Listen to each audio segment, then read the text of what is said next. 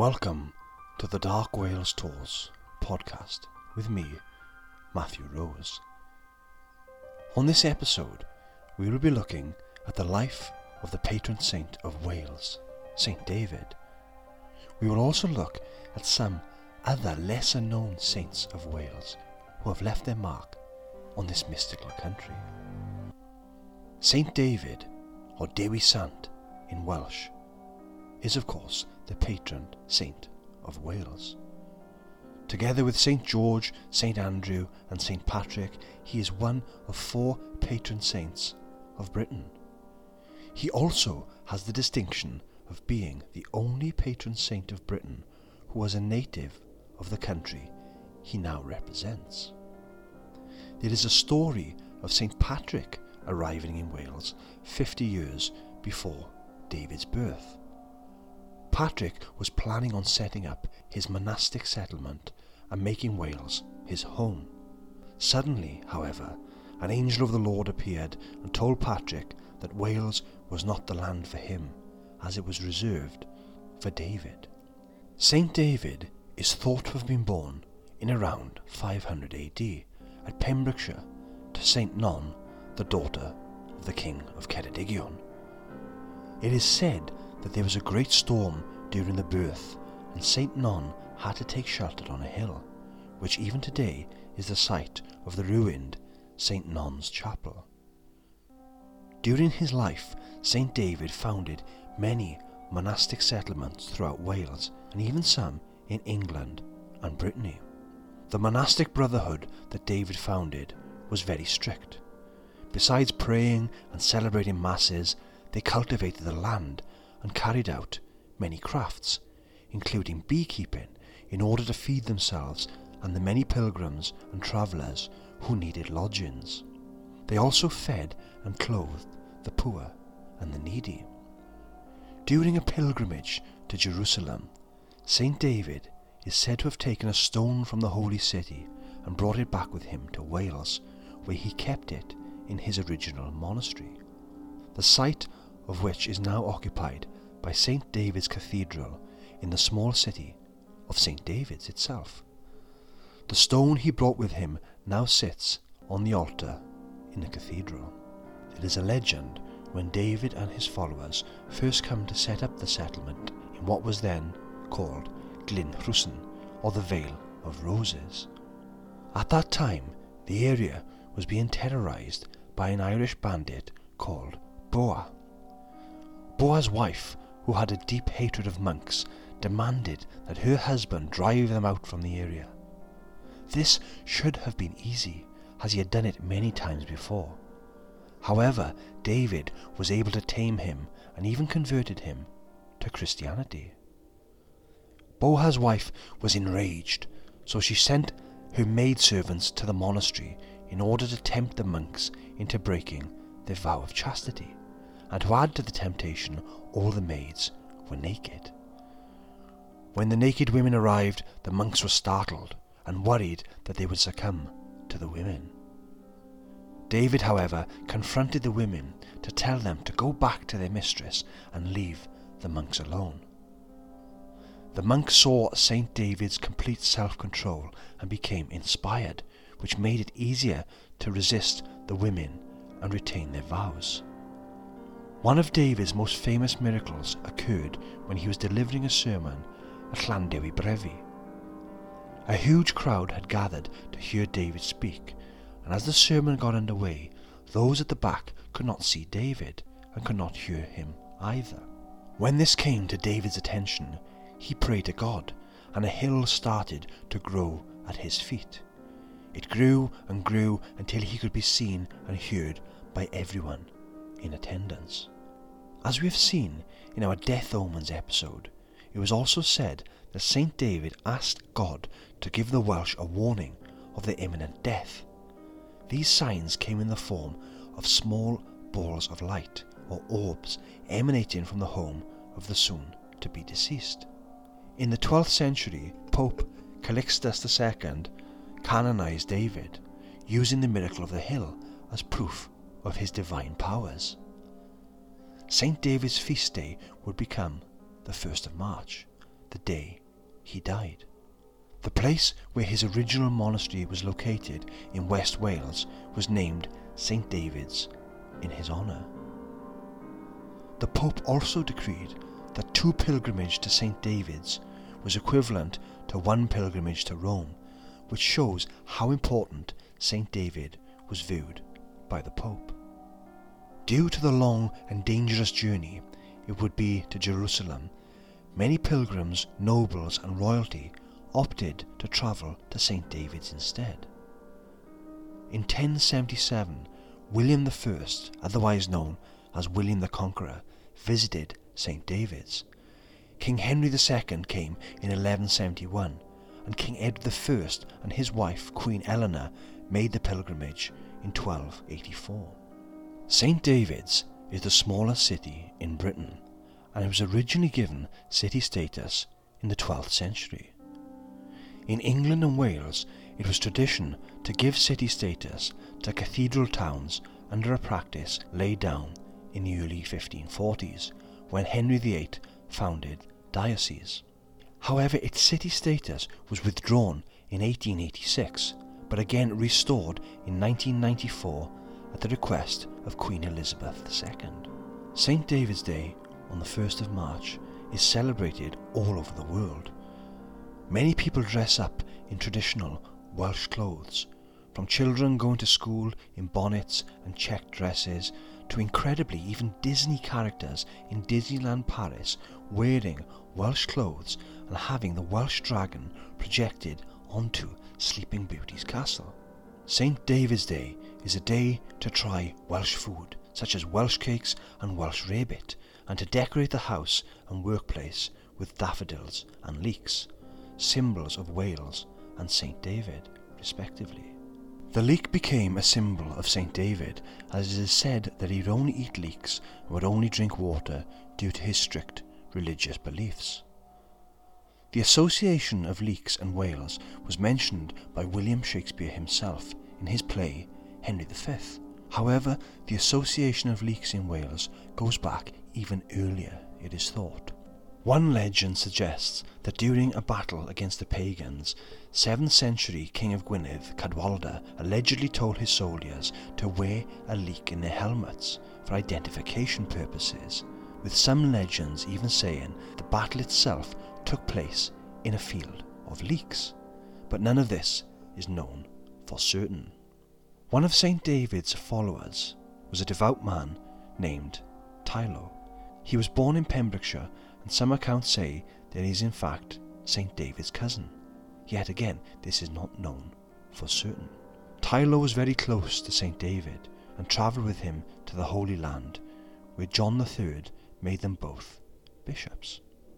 On their return to Wales, Teilo founded a church in Llandaff, just outside Cardiff. He became the Bishop of Llandaff and became well known for his piety and devotion to God. When an outbreak of yellow fever hit the area, Teilo and his followers fled the area. Passing through Cornwall, they then settled in Brittany. It is from Brittany where we get some of the many tales of Teilo's miraculous feats. Upon his arrival, legend says that Teilo tamed a dragon that was terrorizing the local area. Teilo was able to chain the dragon to a rock in the port where it is said it still resides inside the rocks. After the monks had settled into their new home, a local lord who wanted to keep his land and not give it to the religious order told Teilo that he could have as much land as he could encircle from sunset to sunrise. In order to gain as much land as possible from the Lord, Teilo tamed a stag and rode him all night and encircled a large area of land, much to the annoyance of the Lord. It is due to this story that the images of St. Teilo in many Brittany churches have him riding a stag in his bishop's robes. While he was in Brittany, it is said that Teilo and St. Samson planted three miles of fruit trees in order to feed the monastic settlement. After he was canonized, Teilo became the patron saint of fruit trees. After the death of St. David, Teilo became known as the most holy man in Wales, and more than 25 churches are dedicated to him across Wales, Cornwall, and Brittany. Only St. David himself has more churches.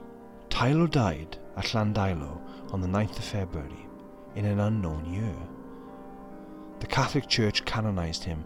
Again, the year is unknown, but his feast day is observed on the 9th of February.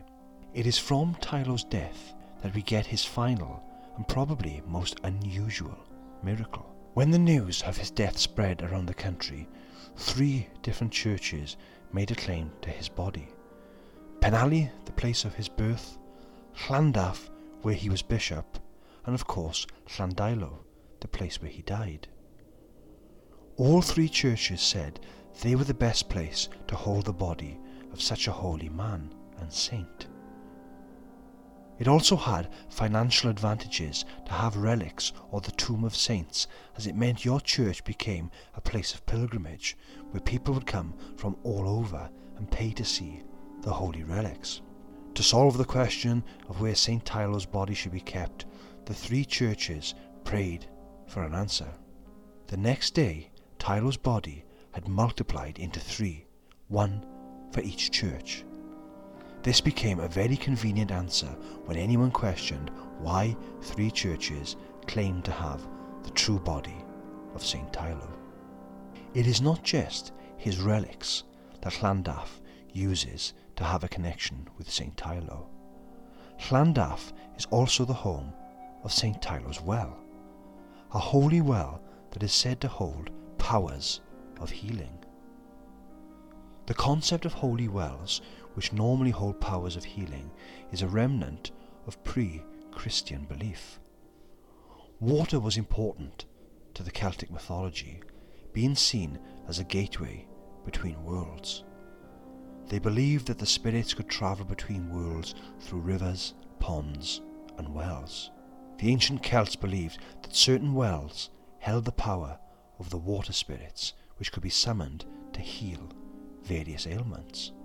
When Christianity came to Britain, these wells were so important that instead of getting rid of their magical properties, it was said that instead of pagan spirits, which the church said were evil, the wells were dedicated to Christian saints. They said that the saints held the power to cleanse the wells of the evil spirits and would let the water run clean. Many wells in Wales were dedicated to saints and said to hold healing powers. Some wells came with their own Christianized origin stories, such as St. Winifred's Well. St. Winifred is a Welsh martyr from the 7th century. She was the daughter of Wenlo, the sister of St. Beuno. Winifred had many suitors, but one, Caradog, was adamant that he was going to marry her and became obsessed.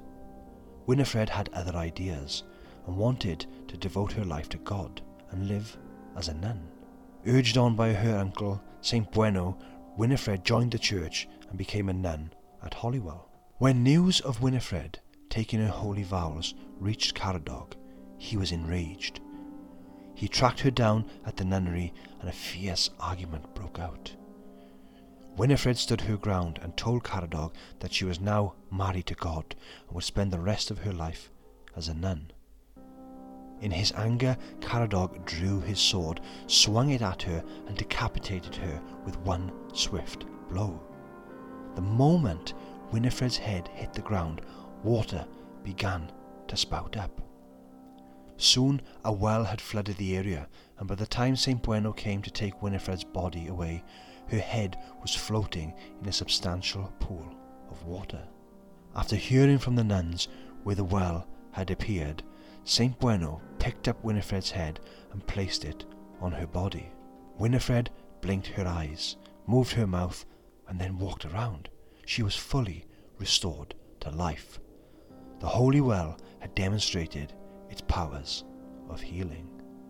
It was also said that St. Beuno cursed Caradog and his family. They would bark like dogs and could only be cured by being immersed in the waters of the well.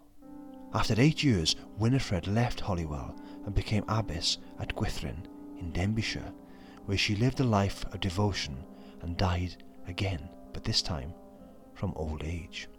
As news of the miraculous power of St. Winifred's well spread through the land, more and more pilgrims journeyed to the magical well at Holywell. In 1115, the well had become a major place of pilgrimage, and from 1240 to the dissolution of the monasteries, it was part of Basingwerk Abbey.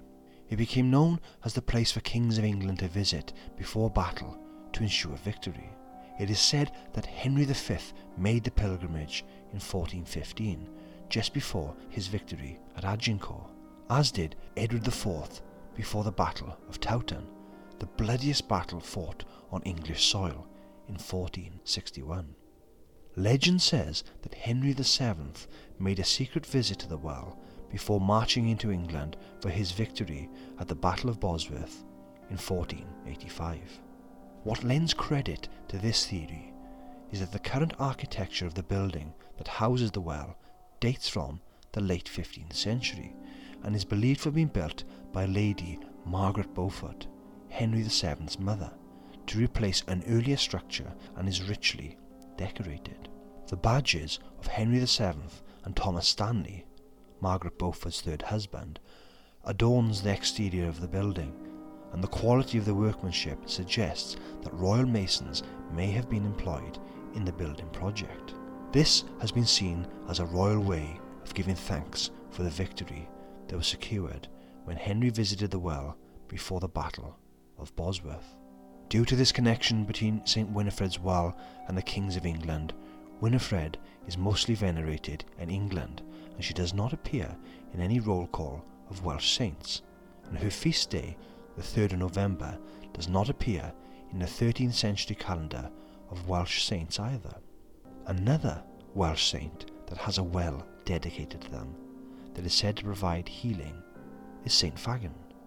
St. Fagan, or Fugatius, is a legendary bishop and saint who is credited, together with St. Deruvian, with baptizing King Lucius and bringing Christianity to Britain. King Lucius was a legendary king of Britain, who upon hearing about Christianity wrote to the Pope asking to be baptized into the religion. In response, the Pope sent two bishops in order to baptize the king, and also to teach him the ways of the religion and aid him in converting his people and the rest of Britain. The two bishops, St. Fagan and St. Deruvian, arrived baptized King Lucius, and travelled the land preaching the Bible to the people. Several churches are dedicated to St. Fagan, and the village of St. Fagans is named after him. It is within the grounds of St. Fagan's castle where it is said lies the now hidden St. Fagan's well. The healing powers of this well were once known far and wide. During the 17th century, the country was in turmoil. King Charles I and Parliament were at war, dividing the country between the Royalists and the Parliamentarians. Even though this time is known as the English Civil War, it did affect the whole of the British Isles. It is said that while recruiting soldiers for his cause, King Charles himself visited St. Fagan's Well with the hope its power would help him win the war. In 1648 it seemed to be working, as many generals from the parliamentarians defected to the royalist cause over the issue of unpaid wages. The royalist forces were keen to defeat the parliamentarians before Oliver Cromwell himself arrived with reinforcements. On the 8th of May 1648, the two sides met on the ground of what is now St Fagans National Museum of History. A bloody battle took place which left hundreds dead and thousands more injured. It seems that the magical healing properties of St. Fagans well was known to enough of the soldiers, as it is said some tried to make their way to the well in order to heal themselves, only to succumb to their injuries on the way. Their ghosts are said to be still retracing their last steps, trying in vain to reach the mystical waters of St. Fagan's well. Despite all the achievements of St. Fagan and all the churches and places named after him, there is no feast day connected to St. Fagan, and sources cannot even agree on the spelling of his name. The first mention of the story of King Lucius and St. Fagan is from Geoffrey of Monmouth's History of the Kings of Britain. This supposed full history of the ancient kings of Britain recounts their many legendary exploits. It is from this book that we get the first full account of Britain's most famous legendary king, King Arthur. So it is not known for certain that St. Fagan actually existed. So the life of St. Fagan and his exploits to this day is still marred in mystery. There is another Welsh saint that could have a potential connection to King Arthur, and that is St. Govan. St. Govan is most well known for his chapel, simply called St. Govan's Chapel, which is perched on a ravine in the cliffs overlooking the sea at St. Govan's Head in Pembrokeshire. Inside the chapel there is a vertical cleft in the rock.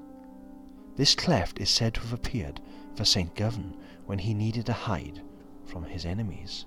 It is said that if you stand on this cleft and face the wall and make a wish, it will come true. Despite the many miracles associated with St. Govan, no one is actually sure who he was. Some say he was a disciple of St. David. Some say he was a thief that converted to Christianity in gratitude for his hiding place appearing. He is also said to have been of Irish descent and was a monk who moved to Wales. In this version, he is said to have been set upon by pirates when he arrived in Wales, and as he ran from them, he sought a place to hide. At that moment, the cliff opened up, and a small cavern appeared, just the right size for him to hide himself and wait for the pirates to pass. When he was released from this hiding place, he vowed to stay on the cliffside and build a chapel. The steps that lead down to the tiny chapel are carved into the rock, and it is said that if you count the steps, the count would be different depending on if you are walking up or down them. St. Govan is also said to actually be Sir Gawain, one of King Arthur's trusted knights of the Round Table. Sir Gawain was said to be the most courteous of all the knights. He was a strict upholder of chivalry, and he was a great enemy of Sir Lancelot. Sir Gawain is most commonly known for his adventure involving the Green Knight. The Green Knight arrived at Camelot and burst into the great hall. He then challenged the knights to a beheading contest. Sir Gawain accepted and cut off the stranger's head with a single blow. To everyone's surprise, the Green Knight just bent down, picked up his head, mounted his horse, and told Sir Gawain to meet him in a lonely chapel, a year from that day, in order to take a turn at receiving a blow from the axe. During this journey, Sir Gawain stayed at the house of a friend, Sir Bersilac, who had a beautiful wife. Gawain was tempted by Bersilac's wife, but managed to resist her for two days. However, on the third day, he accepted a green sash from her, which was only worn by a knight to show his love for a lady. When Sir Gawain arrived at the chapel, the Green Knight was waiting for him. The Green Knight, it turned out, was Sir Bersilac himself. Three times the axe was swung at Sir Gawain's head. Twice it was deflected because he had not given in to his desire for his friend's wife. The third time it only cut Gawain because he had only accepted the green sash out of good manners. Sir Gawain realized that courtesy was no equal to moral purity, and therefore wore the green sash to remind himself of this lesson. Whoever St. Govan was, it is said that his body is buried under the chapel stone altar. This very altar is popular with those making wishes, and it is said that a wish made in St. Govan's chapel will indeed come true. Due to the mystical nature of Wales and its history, it is no wonder we have many stories of powerful figures and magical wells that have endured through the ages, even survived the conversion of paganism to Christianity. The Welsh embraced Christianity wholeheartedly, but this was also down to the fact that they were still able to visit the same sites that their ancestors had visited but instead of praying to pagan gods, they now prayed to Christian saints. Wales also has the distinction of having a native Welshman as its patron saint. St George of England was actually from Turkey. St Andrew of Scotland was from Galilee, which is modern day Israel, and St Patrick of Ireland was from mainland Britain, most likely England. This means Wales is unique among the countries of Great Britain. As we have seen, Wales has often been the preferred location of pilgrimage for the kings of England, instead of making the long, dangerous journey to Jerusalem. The power and influence of Welsh saints, especially St David, mean that even popes have viewed Wales as an important country, and with its many holy wells, many pilgrims made the journey in order to cure themselves of various diseases. If you have your own story to share on this or any of the other topics in our podcast, then please email us on darkwales at hotmail.com. Thank you for joining us for this episode of the Dark Wales Tours podcast. Please be sure to share and like this episode and also follow us on our Instagram, Facebook, and Twitter feeds.